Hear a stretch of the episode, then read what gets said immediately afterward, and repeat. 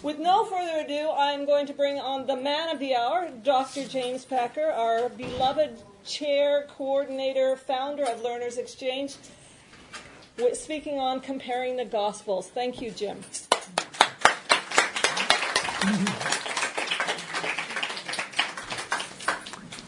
Well, thank you for your welcome, and uh,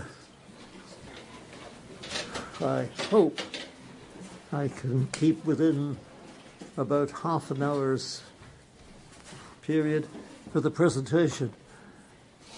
Uh, I should tell you, I think, right at the start, that in the program uh, card uh, for this uh, se- session of um, Learners Exchange, the title was uh, misprinted, and it, as indeed it's just been um, uh, mis, uh, misstated an announcement. It's not comparing the gospel, it's composing the gospels, and um, it doesn't make the slightest difference, I think, to the presentation or to your mindset as you listen. As you listen, I certainly hope not.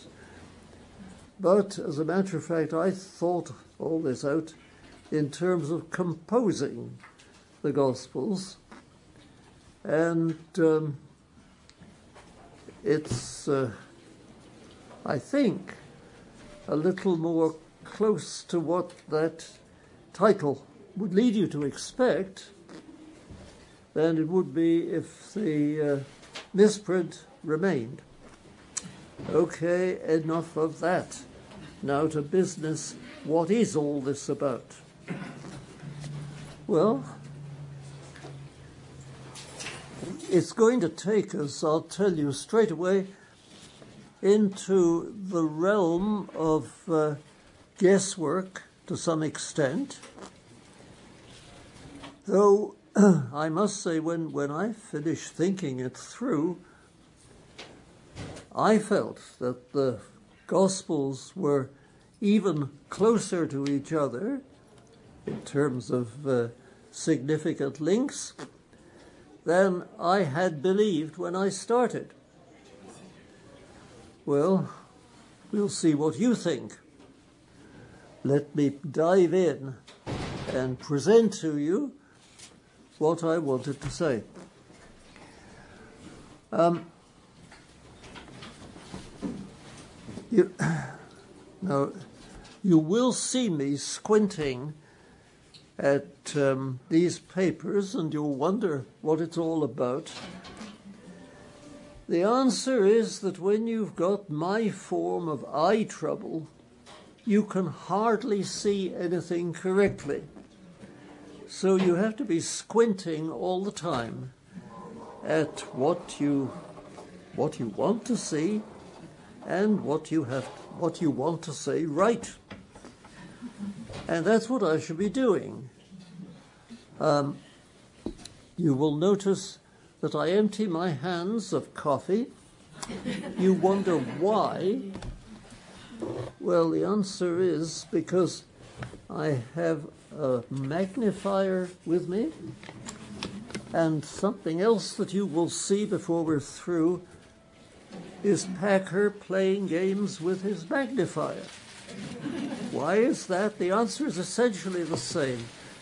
Um, with the eye trouble I have, you need a massive magnifier to see what's going on um, in, with, the, with the words, I mean. And then you still have, uh, what shall I say, have difficulty um, for which you need uh, uh, um, to sip coffee every now and then. So that's how it all comes out. Magnifier, coffee, uh, sort of notes that I would, that under ordinary circumstances I would never be using, and the text of Scripture, which stands and about which I want to say directly um, a number of things.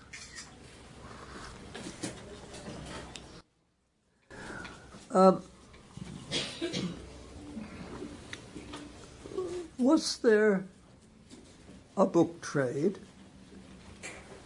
in the day when the Son of God came to earth and the century in which the Gospels were written, first century AD, the question doesn't usually get asked, and when people ask it, uh, very few have any idea as to the answer. I spent my life as um, a teacher of theology, and I have to tell you, this was a question which the learned also overlooked.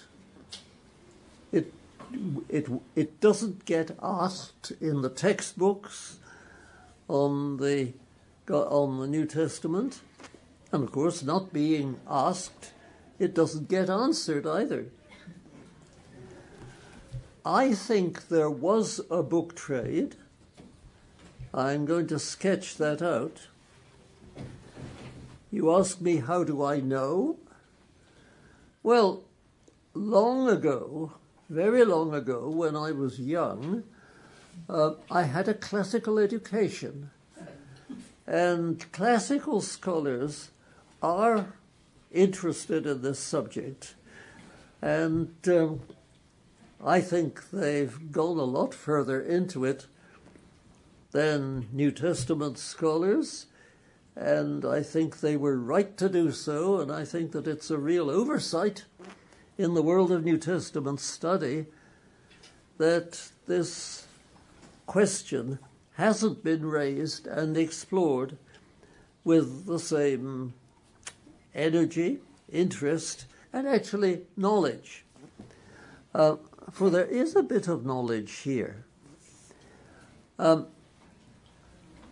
in the first century, books were certainly put together. And uh, that naturally implies that books were sold. Who would have put them together except salesmen, booksellers, as we call them nowadays. We are used to um, book sellers being distinct people from publishers. Publishers produce the books, booksellers sell them. Uh, in the first century AD, we know that, uh, at least I'm going to, I'm going to tell you in a moment how it is that we know that books were sold. And, um, well, to be, to be sold, they must first, of course, be written and produced. Question How were books produced? In the days before the uh, what's been called the Gutenberg um, what's it called Gutenberg Revolution, uh, um, where the printing press was invented towards the end of the 15th century. Well, yes, in the days before the printing press, uh, all books were produced by copying, and in cl- classical learning, uh, there is quite uh, quite enough reference to um, an activity which does, I describe thus: uh, slaves in the back room copying salesmen in the front room selling, but it's a single firm and it's thought of as a single operation. And the slaves belong to the guys who are the publishers actually, and who are going to sell the books once they're copied. Why, how can I be confident about that? Well, here's where the guesswork that I find irresistible comes in. Uh, turn to the New Testament and you find that um, one gospel is shorter than the other three, and the three are of just about the same length as each other. Same length also is Acts. And uh, even Re- Revelation, can, book of Revelation, can be brought into the discussion at this point. It too is about the same length. In a situation where no restriction is placed on the length at which you write when you've got something to say, well, you wouldn't expect that state of affairs. When men with literary skill have something of enormous significance to contribute, and yet they their, their books are just about the same length, you suspect something. What do you suspect? Well, as I say, classical, classical scholars have uh, a general idea of what what operated here. There was a manufacture which produced what were called codices. That's uh, a Latin uh, word which means um, or which stands for blocks of blank paper which were somehow strung together. Same number of sheets, though, in uh, well, wait a minute. There were two. There were two sorts of codices. Same number of sheets um, in each of the two, but uh, one is shorter than the other. So classical scholars know what's what when they hear people talking about a long codex. Uh, codex is a Latin singular word for this block of paper or papyrus or whatever it was. Um, there's a short codex and there's a long codex, and that's standard throughout the Roman Empire where the book trade operated. And um, any, uh, I say, all the books that were copied by slaves in the back room would be copied onto blank paper of either the one length or the other. Now, this is where the guesswork comes in in a way that to me is irresistible. I write books, or at least I have written books in the past. And every now and then, the publisher who virtually promises to print your book once you've written it says, This book is uh, in a series, and the, the items in the series are all the same length so you must write either to the length of the short or of the long codex. In other words, the author is uh, committed, you see, to a certain word length, and it's up to him in doing what authors do to produce the, the, their products.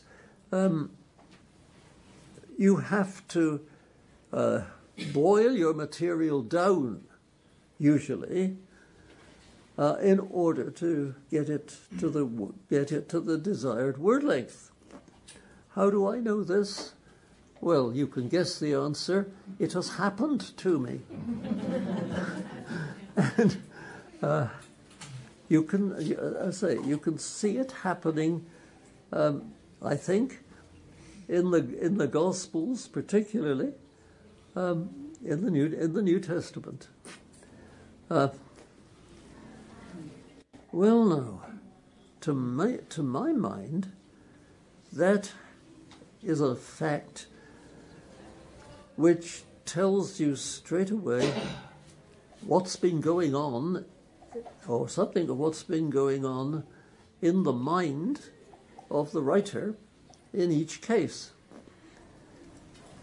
And certainly in the four accounts of the ministry of Jesus, which we have, um, if you think the ministry itself lasted for three years, and there were no long periods of vacation.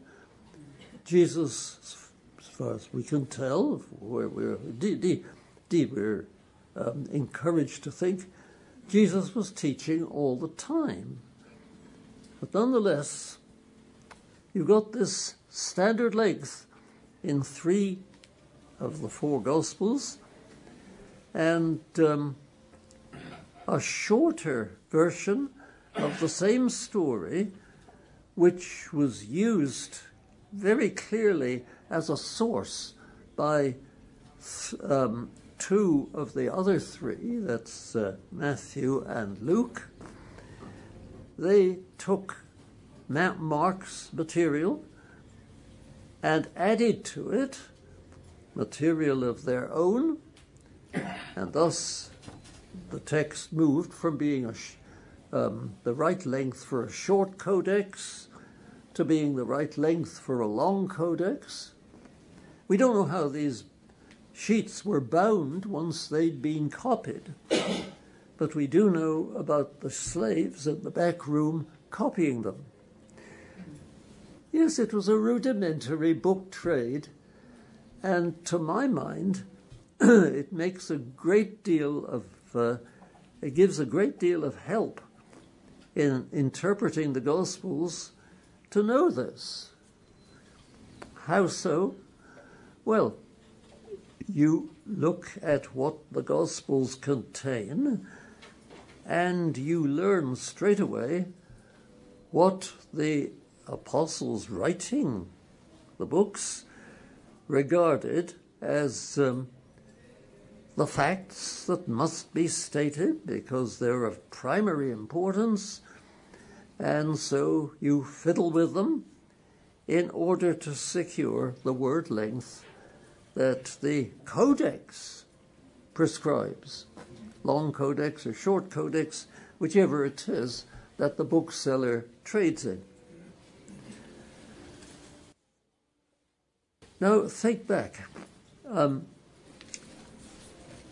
the four evangelists are regularly spoken of as uh, men of uncommon literary skill, although the literary skill varies from one to another. The general view, and this is uh, this is all really undeniable. The general view is that Mark came first, and he wrote his story the way he did. Um, Mark's gospel has the minimum of teaching because it has the maximum of action. It picks up the big, at the beginning of Jesus' ministry and takes, him, takes us through to his, the resurrection. And Mark, in his odd way, as perhaps uh, you've been um, you you've been told by other sources because nobody doubt nobody doubts this. Mark ended his gospel very abruptly, so abruptly that uh, the that somebody somebody else um, wrote a, uh, a, a, how can I say it a postscript to round the gospel off uh, smoothly.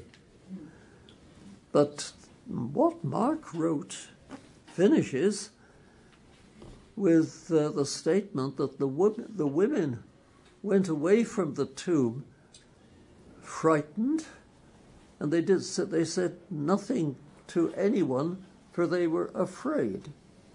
That's Mark chapter 16, verse 8. Well, uh, what is Mar- what is going on here?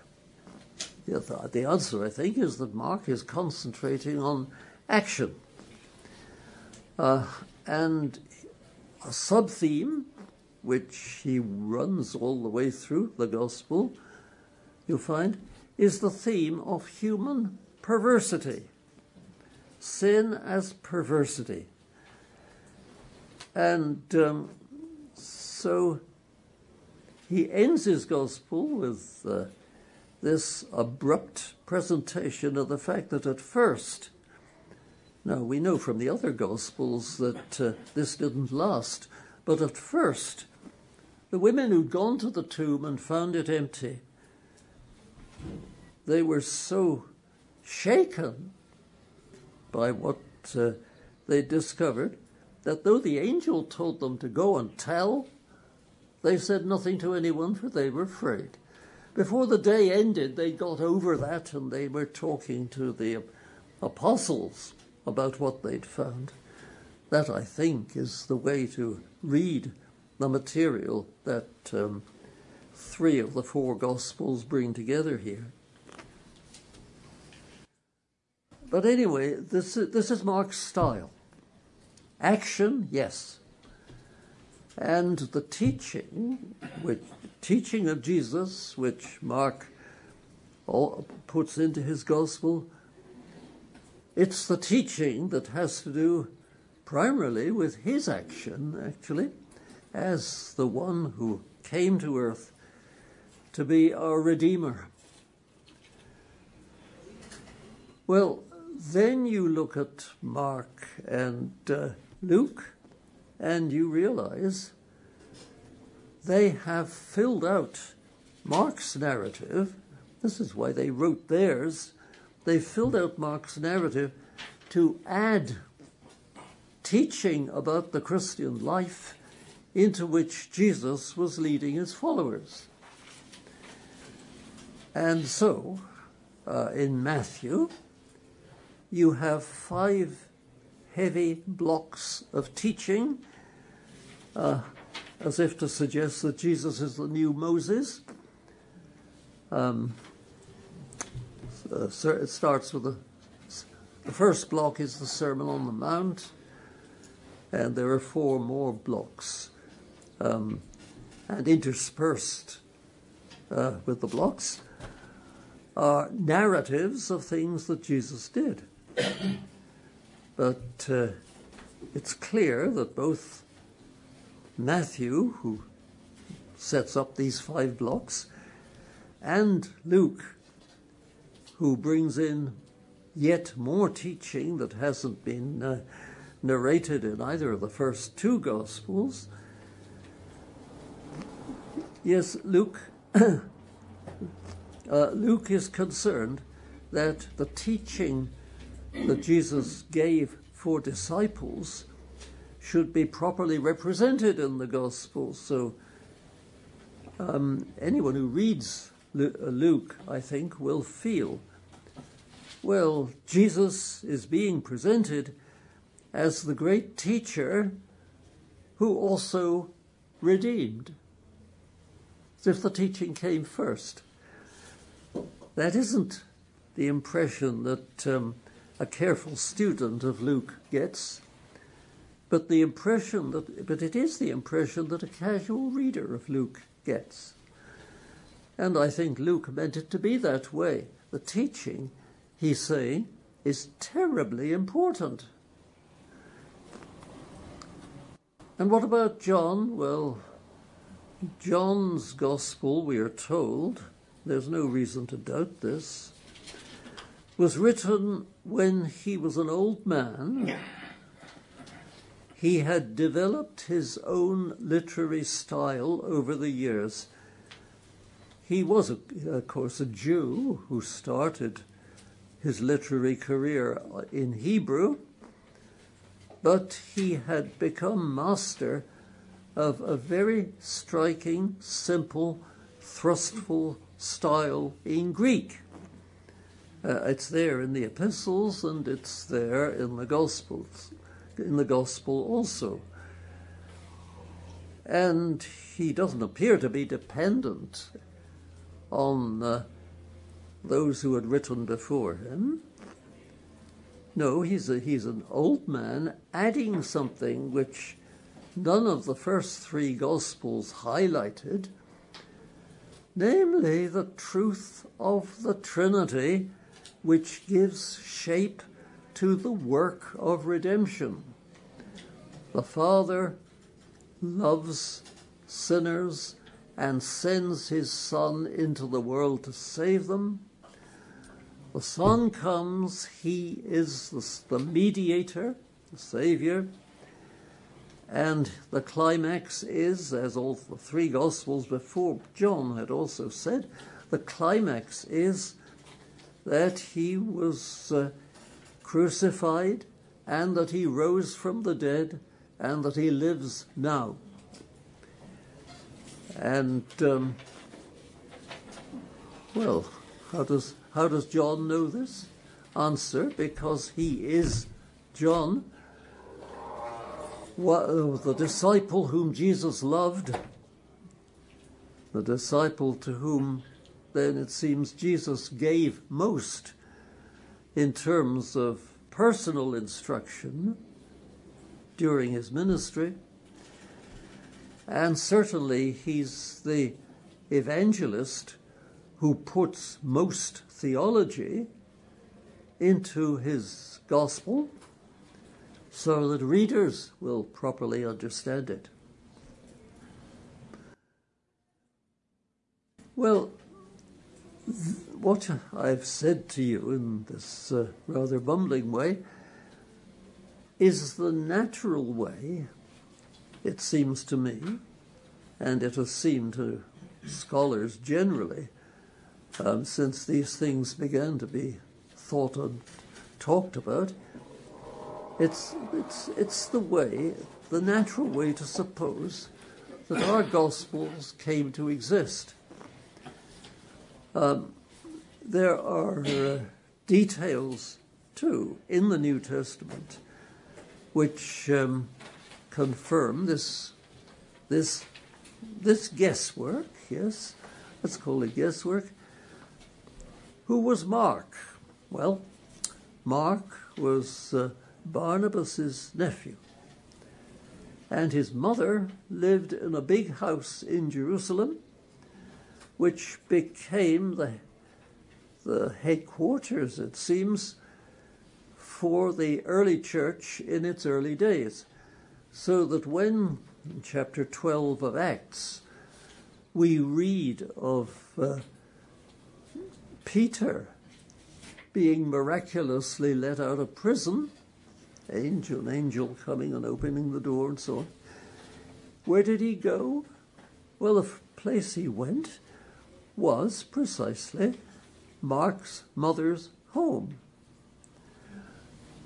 So, we have here a family which, right from the start, it seems, that is, before the crucifixion, has uh, become a disciple family to the Lord Jesus. And Mark, we think, who is we? Well, most scholars, because you can't think of a reason for the phenomenon that I'm going to mention except the uh, reason I'm going to give.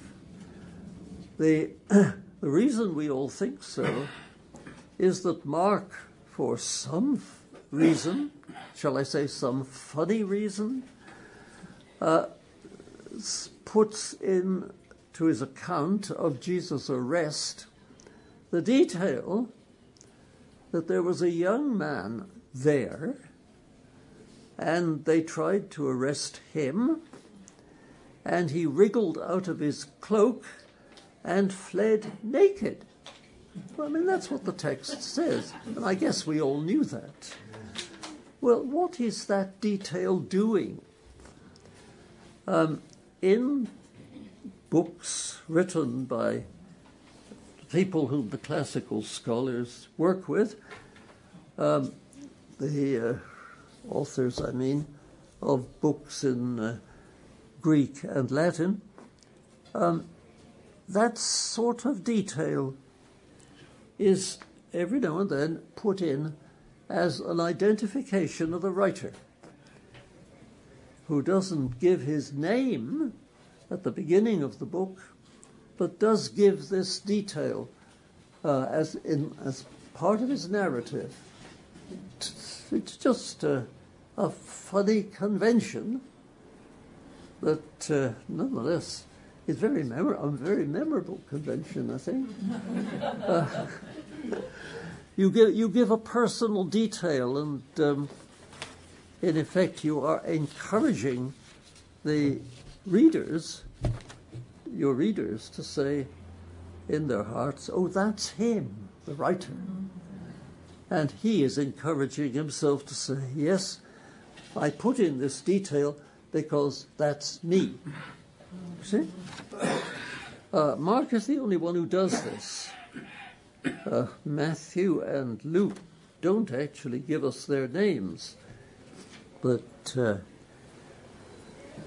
as I say, Mark gives us this detail, and the others, well, uh, the, book, the bookseller gives the name of the writer. what we're what we're what we're seeing as we look at these details is that the four gospels form a group yes they do and there are links between them which if picked up will give us a better understanding of them than we would have otherwise uh, again uh, just think. Uh, Luke tells you of action. Uh, he sees Christ's achievement as Savior. And he sets his book up as a story. There is a little teaching in it, but it's the minimum. All right, well, there's that. And then there's uh, Matthew. Matthew now was a businessman. Uh, he collected taxes and so submitted them to the Roman authorities.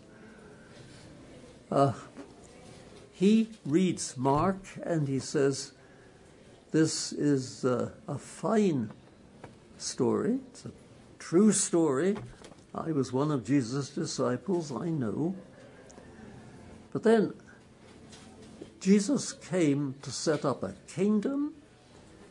He came to be a king. He came to make disciples who, as servants of the king.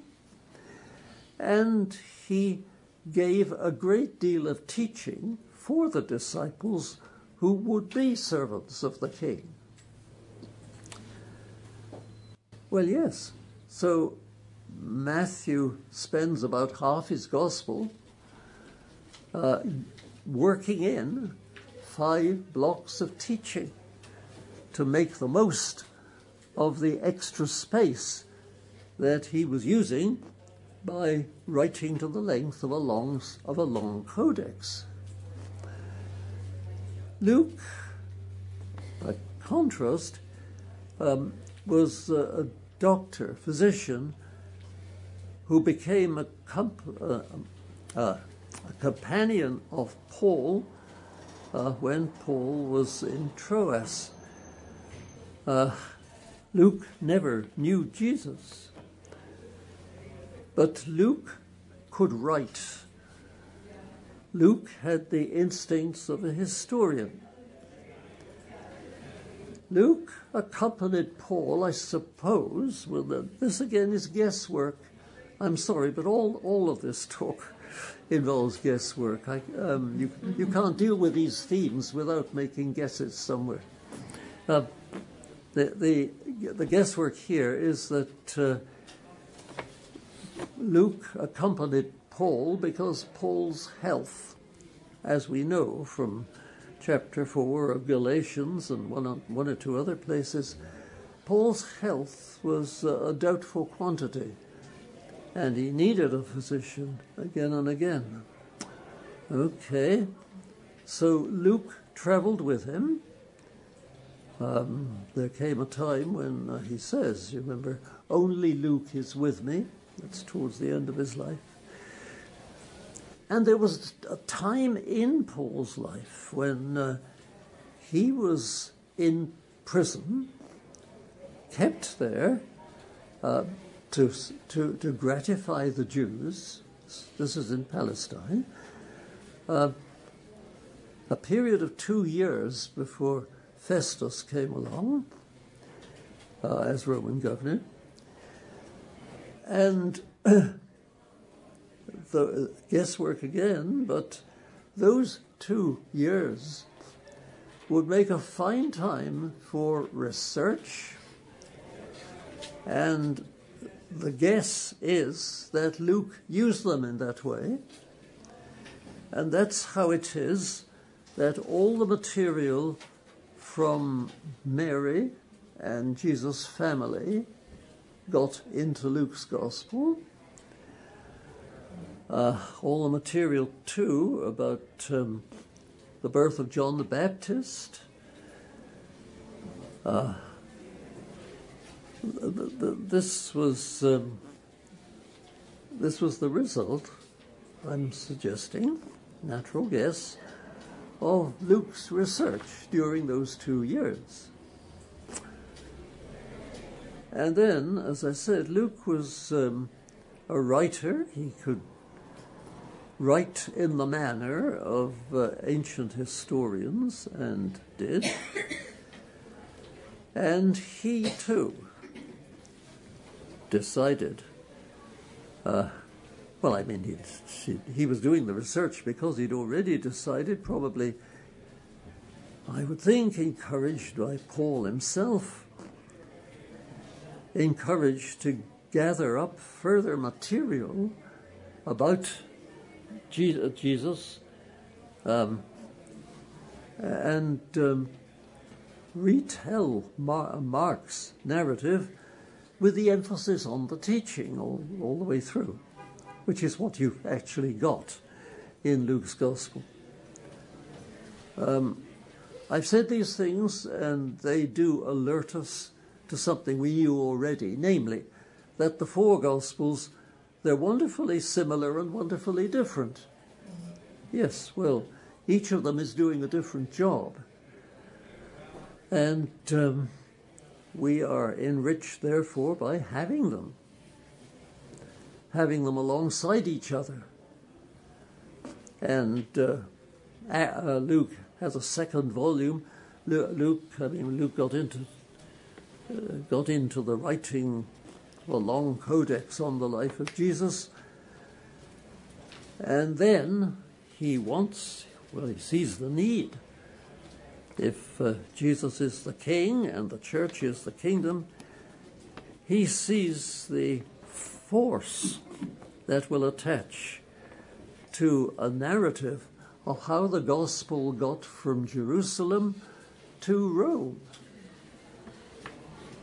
And he researches that and writes that. And closes his second book, um, telling how the gospel got to Rome, by saying that uh, Paul, when he got to Rome, wasn't immediately put on trial. He lived in his own house for two years, speaking of the kingdom of God to everyone who came and would listen to him. And there's uh, there's a phrase at the end of the the Greek text which is deliberately awkward. I mean, it's awkward as uh, Greek. And that, again, clearly, I think, is so in order to call attention to it. And the phrase is that uh, Luke was, um, uh, sorry, that, that Paul was teaching about the kingdom for these two years, no one forbidding him. An adverbial phrase which hangs on to the end of the sentence in a way that, from a literary standpoint, is ugly, but from a human standpoint, is very telling just because it's a hammer blow right at the end of the story. That's the thing which, um, most of all, Luke wants you to remember. The gospel got to Rome, and Paul preached it there, although he'd been uh, sent to Rome uh, in order to undergo a judicial process. Nonetheless, he was let he was left free for two years to preach the word, no one forbidding him. Well, that's a literary effect which uh, Luke, who was, as I said, a bit of a writer, uh, Luke understood. And um, we readers should understand it also. This is Luke proclaiming the, the triumph of the gospel in, in the ministry of Paul. Okay, now the time has gone and more than gone, and I must stop. But uh, when one stands back and puts all these facts together, the New Testament appears as a wonderfully coherent whole, even more wonderfully coherent than one thought the first time one read it. And that's the news, shall I say, that I wanted to share with you uh, in this talk. The more you work with the New Testament, the more it appears as a wonderfully coherent literary whole. And uh, I'm afraid there's no time for questions. I now have to leave you with that. Well, I think. Uh, it's a very good thought to be left with. So God bless and never forget it.